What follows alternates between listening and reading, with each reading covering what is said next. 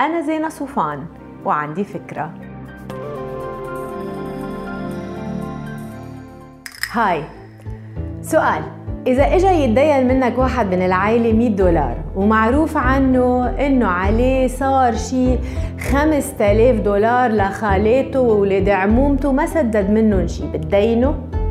طيب إذا إجا واحد تاني دينته أنت من قبل، رجع لك مصريتك على الوقت، كمان رجع المصاري اللي استلفهم من مرت خاله ومن رفيقه بالشغل يلي هو رفيقك.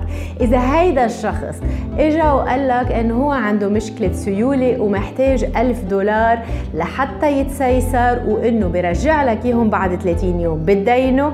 أنا شخصياً بدينه، لأنه شخصيته الائتمانية تبعث على الثقة.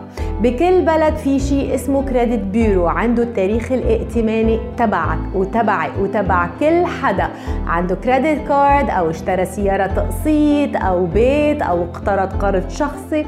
ولما بيروح واحد فينا يطلب قرض من البنك، البنك بيراجع درجته الائتمانية اللي هي عادة علامة بين 300 و 850 اللي علامتهم واطية، بلكي تحت 600 طلباتهم للحصول على قرض بالغالب بتنرفض، واللي علاماتهم فوق 700 بياخدوا أفضل شروط أو تفاويض.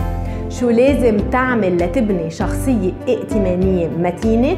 لازم تسدد التزاماتك كلها على الوقت. قسط السيارة اللي بيتأخر مرتين ممكن يكلفك كتير فرص لوقت طويل. كمان ما تمكس بطاقاتك الائتمانية مثل ما منقول، يعني ما توصلهم على الماكسيموم ليميت وما تحمل 7 بطاقات. بدك تعرف درجتك، اتجه للمكتب الائتماني ببلدك. في سيما بالسعودية، اتحاد المعلومات الائتمانية بالإمارات، بكل بلد في مكتب. شوف كيف برسم بسيط ممكن تستخرج ملفك ودرجتك.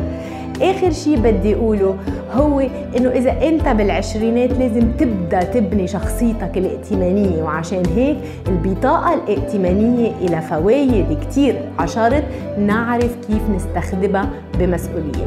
حأرجع على أول سؤال، إذا إجاك واحد ما بتعرف شي عن تاريخه مع الديون وقال لك ديني، بتدينه؟ يمكن لأ ومبلومة.